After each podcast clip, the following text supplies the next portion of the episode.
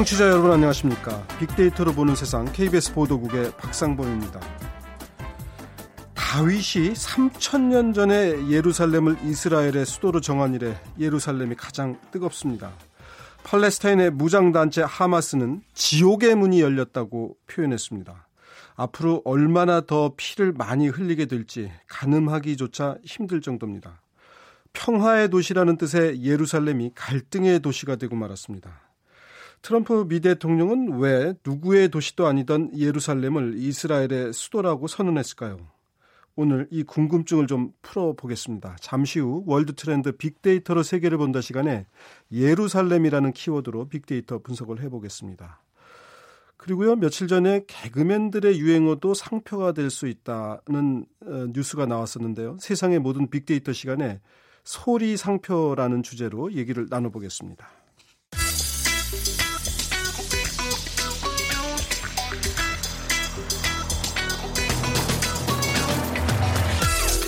오늘 여러분이 궁금한 모든 이슈를 알아보는 세상의 모든 빅데이터.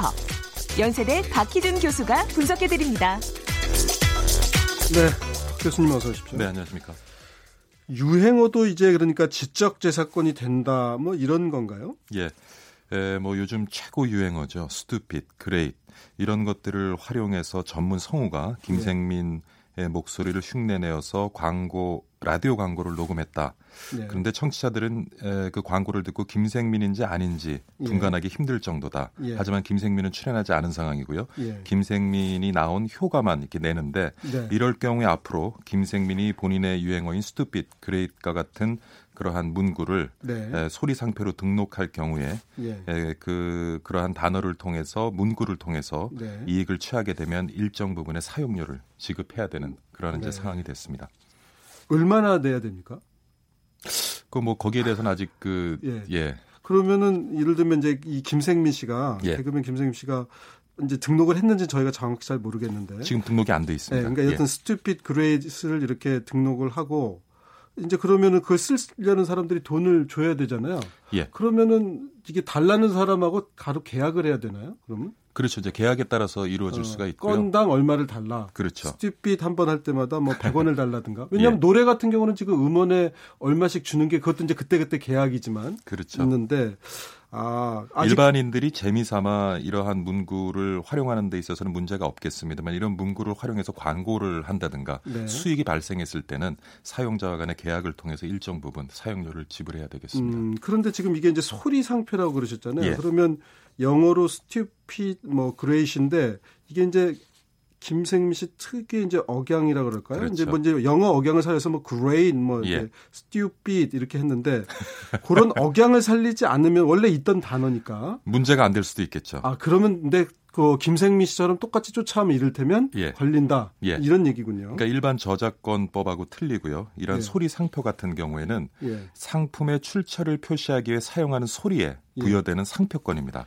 음. 그렇기 때문에 지금 말씀하신 것처럼 이 단어 자체가 아니라 단어를 발음할 때 가지고 있는 억양이나 톤에 예. 사실은 이제 소리 상표가 주어지는 것이기 때문에 그러한 단어를 사용하더라도 김생민 씨가 사용하는 것과는 다른 톤, 다른 억양으로 사용하게 되면 어. 또 문제가 없을 수도 있겠죠. 좀 애매한 부분이 있어요. 그러면 예를 들면 stupid great를 이를테면 신문 광고라든가 이런 데 쓰면 또 그건 상관없겠네요. 그렇겠죠. 아. 그 사실은 전에 그 컬투가 예. 한때 유행어들이 많았잖아요. 예. 그래서 예. 유행어를 저작권으로 인정받고자 노력을 많이 했어요. 근데 그 당시에는 네. 소리 상표로 등록하고자 했던 것이 아니라 예. 일반 그 저, 저작권법에 따라서 보호를 받고자 했기 때문에 예. 한 문장 정도의 문구는 저작권법으로 보호받지 않는다라고 아. 해서 사실 여러 번의 시도가 있었습니다만은 음, 그래서 소리 상표로 간 거군요. 그러니까 그렇습니다. 그냥 이를테면 stupid great 같은 경우도 조금 전에 말씀드린 대로 그냥 보호를 해달라 그러면 이건 그냥 쓰는 말이니까 안 된다. 그렇죠. 기존에 존재하던 네, 지적 재산권으로 예. 볼수 없다. 예. 이거를 신청하신 분들이 그 개그맨 누구죠? 김대희,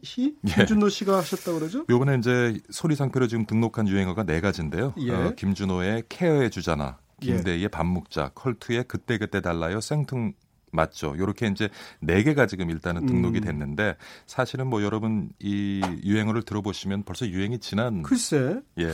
저도 그 얘기 듣고 약간 좀 생뚱맞다. 예. 왜냐하면 이제 안타까운 거긴 한데 개그맨들의 유행어라는 게 그 생명력이 좀 짧잖아. 그렇죠. 유통 기간이 어떻게 보면 예, 예. 노래는 뭐 김정구 선생님의 그 눈물 젖은 음, 도망강은 한 70년 이렇게 가지만 개그맨들은 정말 온몸을 쥐어짜듯이 만들어도 그게 한 한 달만 들으면 약간 네. 좀 이렇게 되는데 지금 이제 들을, 와서 왜 그렇죠. 이걸 했을까? 들으시는 청취자분들은 유행도 지난 유행어를 왜 예. 굳이 소리상표에 등록을 했을까 의문을 가지실 텐데 예. 사실 이러한 개그맨들의 유행어를 소리상표로 등록 한 전례가 없었어요. 그래서 예. 이번에 이러한 유행어가 소리 상표로 등록될지 예. 그러니까 인정 여부에 대한 판단을 할 수 없었기 때문에 네. 일단 그 선배들이 사용했던 상징적인 유행어로 이제 등록을 시작해 본 아, 것이죠. 그래서 상징적으로 한번 해보자 했더니 그 가능하다 이제 이런 판단을 받은 거네요. 그러니까. 예. 그리고 이제 요번에 유행어와 함께 최근에 이제 박나래 씨가 집에 발을 설치하고 부르는 나래바라고 있잖아요. 그것은 예. 소리 상표가 아니라 이제 문자 상표로 요번에 이제 등록이 아, 됐습니다. 문자로도 등록이 가능하다. 예. 그래서 아까 말씀하신 것처럼 스투피시나 그레이를 문자로 활용을 해서 광고를 할 경우에는 문제가 없겠습니다만은 예. 이번에 문자 상표로 등록된 나래바 같은 경우에 이건 기존에 있던 단어는 아니잖아요. 네. 그래서 이 단어를 사용해서 이익을 취하는 경우에는 또 사용료를 내야 되겠습니다. 사실은 이제 그 개그맨 분들이 아, 조금 전에도 말씀드렸지만 참 어렵게 어렵게 만들어서 그 유행어라는 거를 짜낸다고 해서 또 꼭 유행이 되는 것도 아닌데 예. 그런 어려운 과정과 변수를 거쳐서 유행이 됐는데 그분들에게 아무런 어떻게 보면 소득이나 이런 걸로 도움이 안 된다면 예. 좀 안타까운 점이 있어요. 그래서 이제 더 이렇게 열심히들 하시는 거겠죠. 그래서 이번에 좀 저희가 또 눈여겨 봐야 될 것은요. 예. 이 소리 상표라는 것은 저작권과는 달리 상표법에 의해서 보호를 받거든요. 예. 그렇다 보니까 소리 상표를 등록할 경우에는 각 상품 분류에 따라서 분야별로 각각 등록을 해야 돼요. 예. 그런 또 어려움이 있는데 그래서 요번에 이제 등록된 소리 상표로 등록된 유행어 네 건을 보면 네. 엔터테인먼트 업 그리고 광고업에 등록을 했습니다. 그러니까 네. 광고업이라는 것 그리고 엔터테인먼트 어, 엔터테인먼트 업이라는 것 이외의 업종에서 예. 또이 유행어를 사용했을 때는 네. 에, 소리 상표가 네. 보호를 받지 못하겠죠. 이 두 개의 업종에 한해서만 그렇습니다. 그러면은 이게 저 개그맨들은 사실은 이제 뭐 유행어도 유행어 있지만 우리가 이제 슬랩스틱 코미디라고도 하는데 이렇게 막 넘어지고 몸으로 하는 게 많잖아요. 과거에도 예. 많았고 지금도 사실은 많거든요. 예. 그런 것도 보호를 받을 수 있을까요? 몸 동작도? 모르겠습니다만 제가 지금 아는 어, 그 근거에서는 음. 소리 상표라든가 뭐 문자 상표라든가 그런 어떤 몸의 행동을 글쎄요, 그 어떤 저작권을 보호해 주는 것은 아직까지는 없지 않나 싶은데요. 하지만은 음. 뭐 무용의 안무라든가 이런 음. 것들은 지금 보호를 받고 음. 있죠. 개그맨들, 코미디언들은 이제 뭐 과거에 그, 그 돌아가신 이주희 선생 같은 분들도 그 특유의 걸음걸이라든가 예. 그런 것들은 지금도 우리 기억에 남아 있고 그렇죠. 간혹 이렇게 물론 광고 목적으로 쓰지는 않겠지만 많은 분들이 써서 어떤가 해서 좀 한번 여쭤봤습니다. 예. 그리고 그 아까 저희가 방송 들어오기 전에도 그 말씀 나눴지만 뭐 빠떼로 줘야 한다, 뭐, 그 빠떼로 아저씨 이런 것도 있었잖아요. 그렇죠. 그런 표현도 뭐 원래는 있던 표현이긴 한데 근데 그런 것도 만약에 지금이라도 등록하면 그렇죠. 어. 억양과 말투가 어, 충분히 예. 예, 소리 상표로 구분이 되니까 일상적인 스포츠 해설자들이 하는 표현이 아니고. 근데 우리는 사실 이런 그 개그맨들의 유행어라든가 아나운서 캐스터들의 어떤 말투 억양 같은 것들이 이제 이제 예. 상, 소리 상표로 처음으로 등록이 돼서 이 시장이 만들어집니다마는 네. 외국에서는 이런 예가 굉장히 많거든요. 아, 예, 세계적인 명성의 링 아나운서죠. 마이클 예. 버퍼 같은 경우에는 권투 경기를 앞두고 예. 어, Let's get ready to rumble. 그래서 싸움을 즐길 준비를 합시다. 예. 이런 이제 문구를 늘 사용했는데 이게 이제 선풍적인 인기를 얻어서요. 아, 1992년에 소리상표로 등록이 됐고 예. 그래서 버퍼는 이 멘트 하나로 25년간 약 4억 달러니까 뭐 한 5천억 정도의 수익을 올리는 것으로 지금 알려져 있습니다. 아니 뭐라고요? 그러니까 뭐 어떤 게 그렇게 돈을 많이 벌었다고? Let's 게릿 뭐요? 그러니까 권투 경기를 네. 시작할 때요 선수 네. 소개를 하고 이제 네. 시합을 알리면서 네. 이제 싸움을 즐길 준비를 합시다 네. 이렇게 링 아나운서 있잖아요. 네. 그래서 그 이제 문장을 야. 늘 반복해서 사용을 하는데 그것이 이제 굉장히 호응이 좋았던 거죠. 그래서 오. 그것을 소리 상표로 사용을 해서 각종 광고에도 활용이 되고 이러면서 굉장히 많은 오. 수익을 뭐 많은 수익이죠. 25년간 4억 달러면요. 그참 개그나 코미디라는 게 예. 남의 나라에서 웃겼는데 우리나라에 보면 안 웃기고 그런 게 참 많아요. 국제화, 그렇죠. 아, 그러니까 지금 제가 생각하기에 그게 뭐라고 이런 생각이 드는데 예. 무려 5천억 원이요? 예. 이야. 그리고 제가 경험상 보면은 그 미국에 생활할 때 보면은 특히 이제 정치 선거에서 예. 정치인들이 사용한 말을 좀 풍자해서 개그맨들이 유행어로 조금 변형시켜서 만드는 경우가 많은데요. 예. 그런 변형시켜서 만든 유행어를 통해서 많은 수익을 올린 사례는 많이 있습니다. 음. 특히 이제 빌 클린턴 같은 경우에는 뭐 stupid, it's economy 그렇죠. 예. 한창 경기가 안 좋을 예. 때.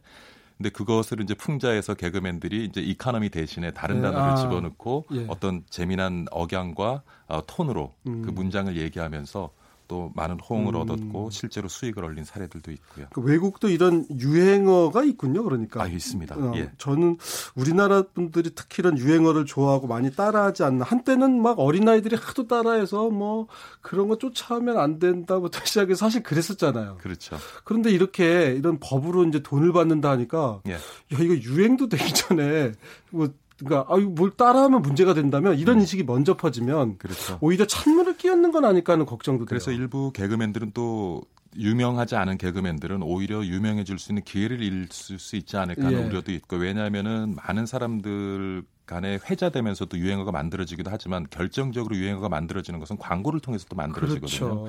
그런데 이제 광고 업주들이 그 유행어를 사용할 때 돈을 지불해야 된다고 하면 예. 조금 예. 그 유행어를 사용하는 소극적일 수 있겠고요. 글쎄요. 그러다 보면 유행어가 진짜 유행하는 데는 예. 어떻게 보면 좀 걸림돌이 될 수도 있는 상황입니다. 음, 그게 이제 노래 같은 경우도 이제 음원에 예. 돈을 일정하게 지불하다 보니까 크리스마스 캐럴이 길거리에서 울려 퍼지지 그 않는다고 하잖아요. 예. 그러니까 이게 크리스마스 때 그래도 그런 노래가 길거리 흘러나와야 무언가 소비 욕구도 좀 생기고 뭐라도 좀 사거나 선물을 맞습니다. 사야 하나 예. 이런 마음이 생기는데 길거리가 조용해지는 그런 문제도 있거든요. 예.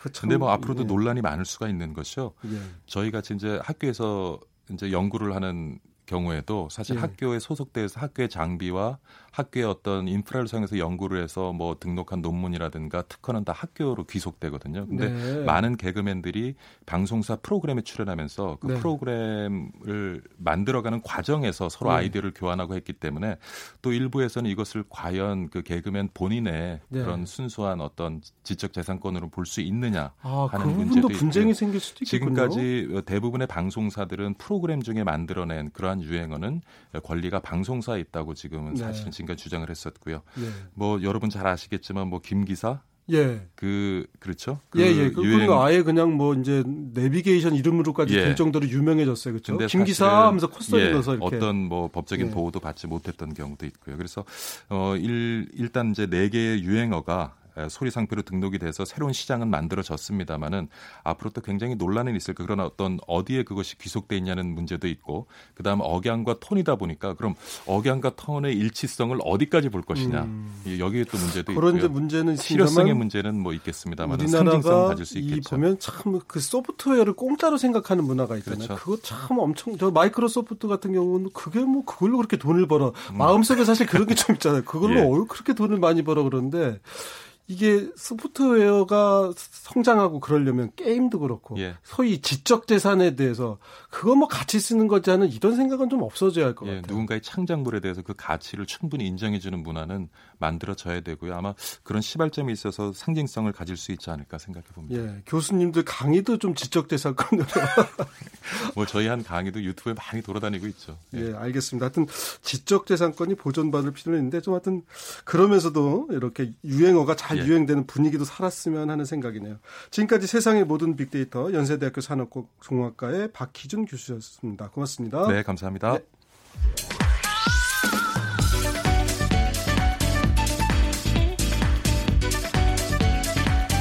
world 트렌드 빅데이터로 세계를 본다. 르몽드 디플로마티크 임상훈 기자와 빅커뮤니케이션 전민기 팀장이 분석해드립니다.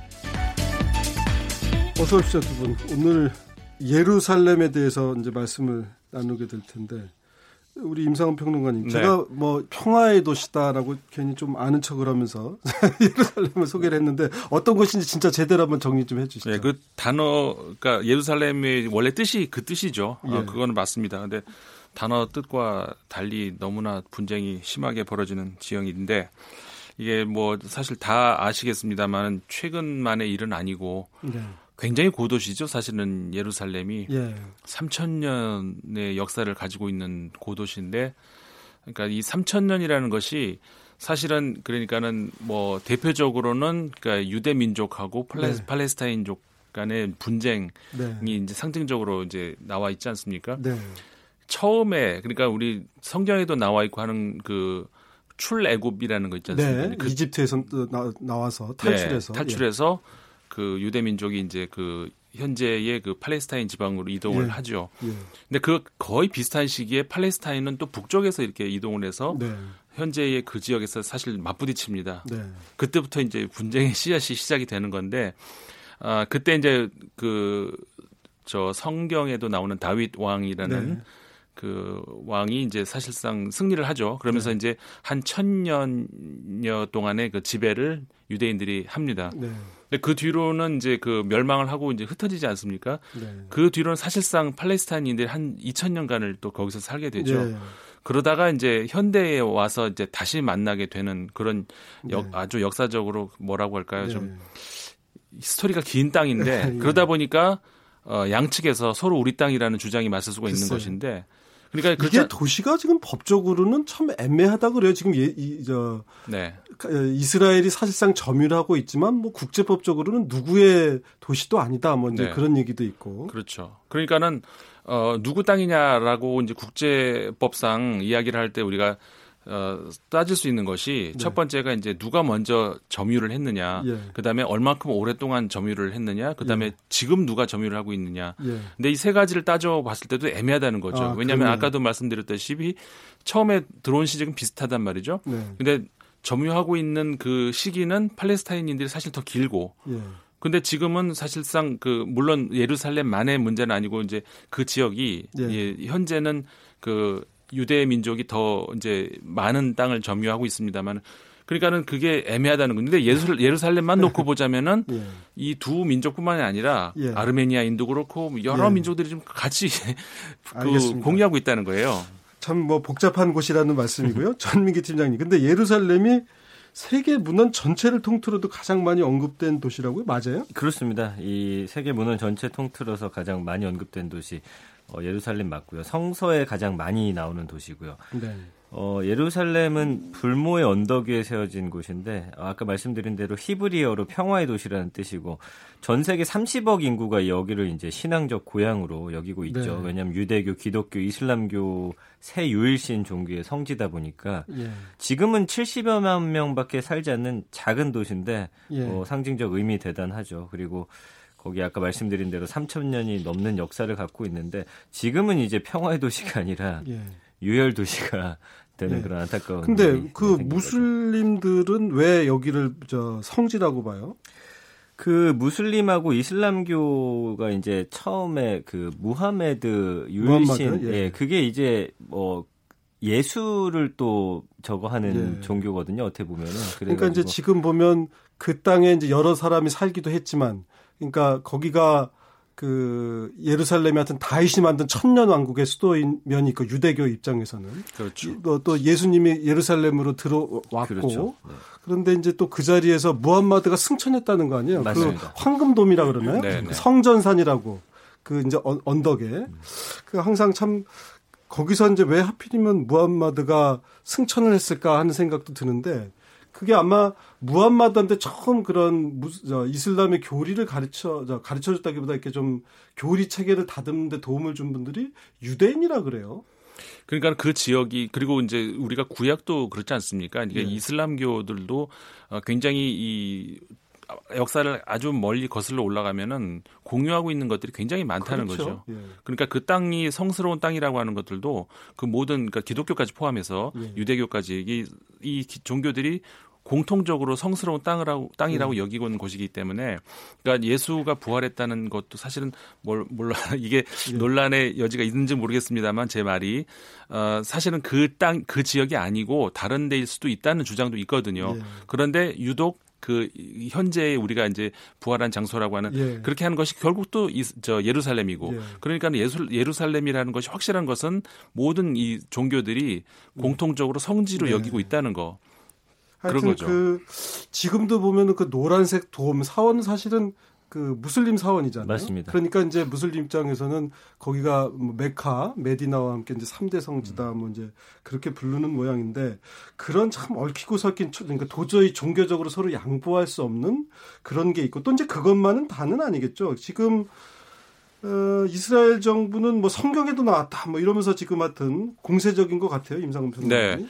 그러니까 그 사실 많은 분들이 이번에 이런 그 국제 뉴스를 접하면서 어 이, 이, 예루살렘이 이스라엘 수도가 아니었나 이렇게 네. 거꾸로 생각하시는 분도 있을 거예요. 근데 사실은 아니었죠. 텔라비브라고 하는 예. 이 해양 도시가 예, 지중해 쪽으로 그렇죠. 예. 굉장히 아름다운 도시인데 거기가 이제 어 저기 공식적인 수도였고 다만 이제 이 이스라엘 정부가 여러 차례에 걸친 그 중동 전쟁이 3차까지 있었지 않습니까? 네.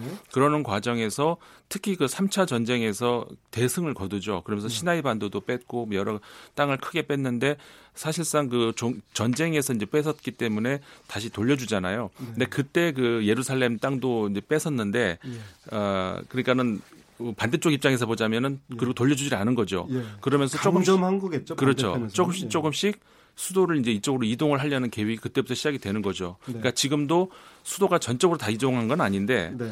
관공서들이 그러니까는 어떻게 보면 양쪽으로 이동해 음. 양쪽으로 나눠져 있는 거죠. 텔라비브와 음. 예루살렘으로. 그렇군요. 조금 어정쩡한 상태고 전 세계가 아 이 어정쩡한 상태가 차라리 낫다. 이건 건드리면 안 된다. 음. 그야말로 그, 그 뭐라 그러죠? 그 무슨 상자로지? 문 상자 판도라. 판도라의 상자. 판도라의 상자를 정말 여는 것과 같다 그래서 사실 유럽 국가들도 미국 안에서도 반대를 하는데 네. 왜 굳이 트럼프 대통령은 이렇게 공식 선언을 했을까요? 그러니까 그거에 대해서도 많은 이제 논란이 있는 것 같아요. 미국에서도 예. 이제 많은 평론가들이 이야기를 하는데 예. 결국은 이그 말씀하셨습니다만 이건 벌집 같은 거잖아요. 예. 건드리면 나만 손해 보니 까 가만히 놔두는 게 좋은 어, 뭐 역대 대통령, 미국 대통령들도 다 그랬는데 어, 트럼프 대통령이 건드렸다. 이거는 그러니까 굉장히 보면 그 본인의 신념일 수도 있는 것이고 어, 당대에 그러니까는 적어도 트럼프 대통령이 임기 동안에는 어, 이렇게 하는 것이 더 유리할 수 있다는 그런 판단을 했다. 이런 음. 분석들도 나와요. 그러니까 전민기 팀장은 어떻게 보세요?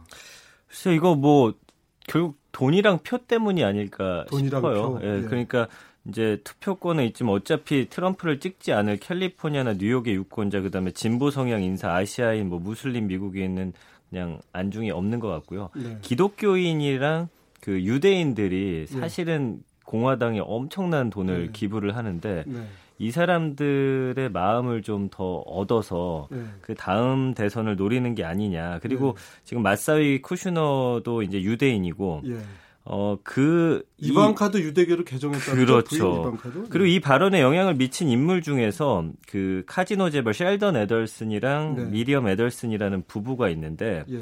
팔레스타인에서 태어났는데 이 사람의 꿈이 예수, 예루살렘이 이제 유대인이 예. 유대인의 땅이 되는 게 평생의 소원인데 지난 한 해 이제 공화당에만 8,300만 달러를 기부한 음. 인물이거든요.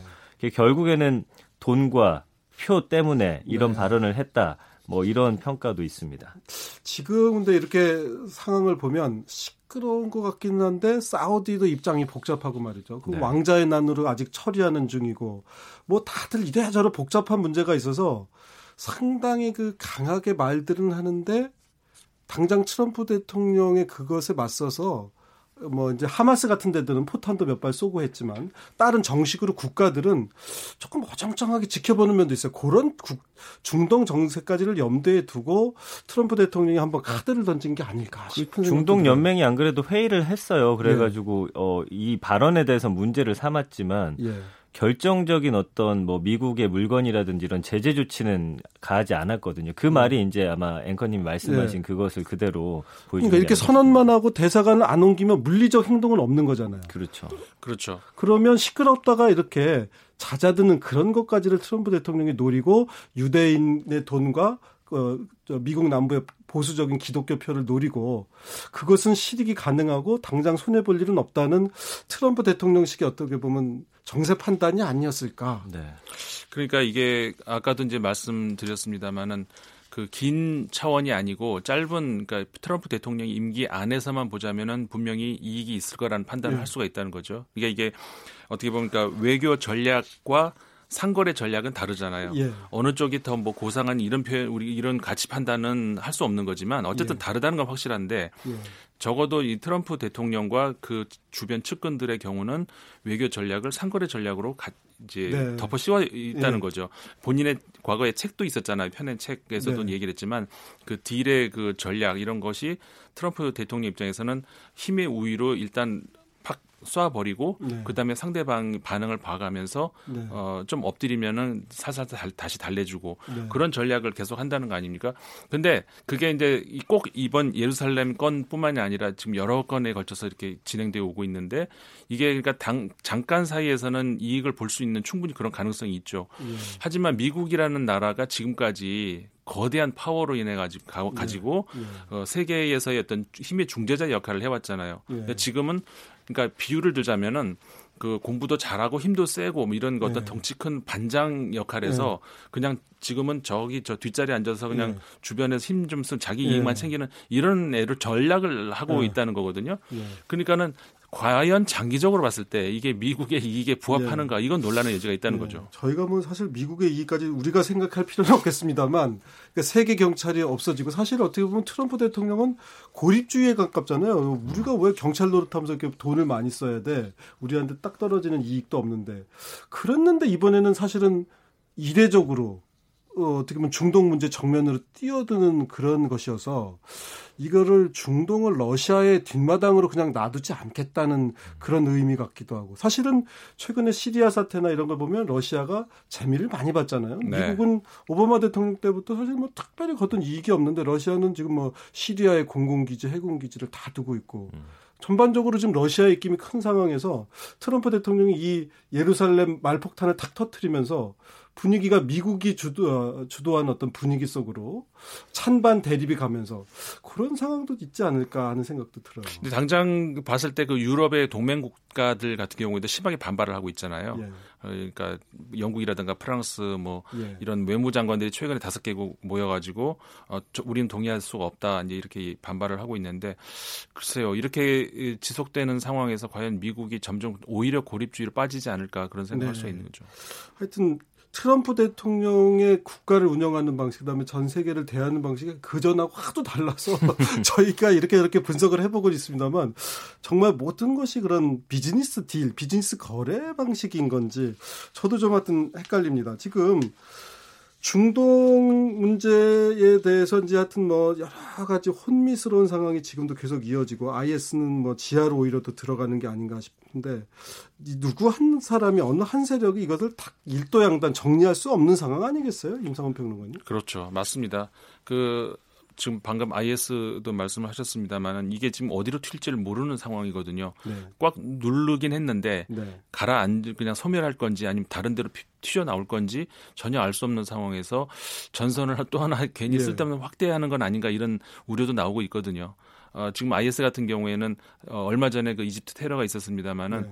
아프리카 북아프리카로 이동을 하는 것이 아닌가 이런 우려도 나오는 네. 상황에서 그러니까 거기가 이제 정확히 말하면 시나이 반도죠. 네. 어, 굉장히 좀 아슬아슬한 그런 얼음팔 살, 살 얼음판 위를 걷고 있는 중동 어, 좀 현실인데 어, 또 하나의 그 어떤 문제거리가 나오는 거 아닌가 이런 네. 또 우려를 하게 됩니다.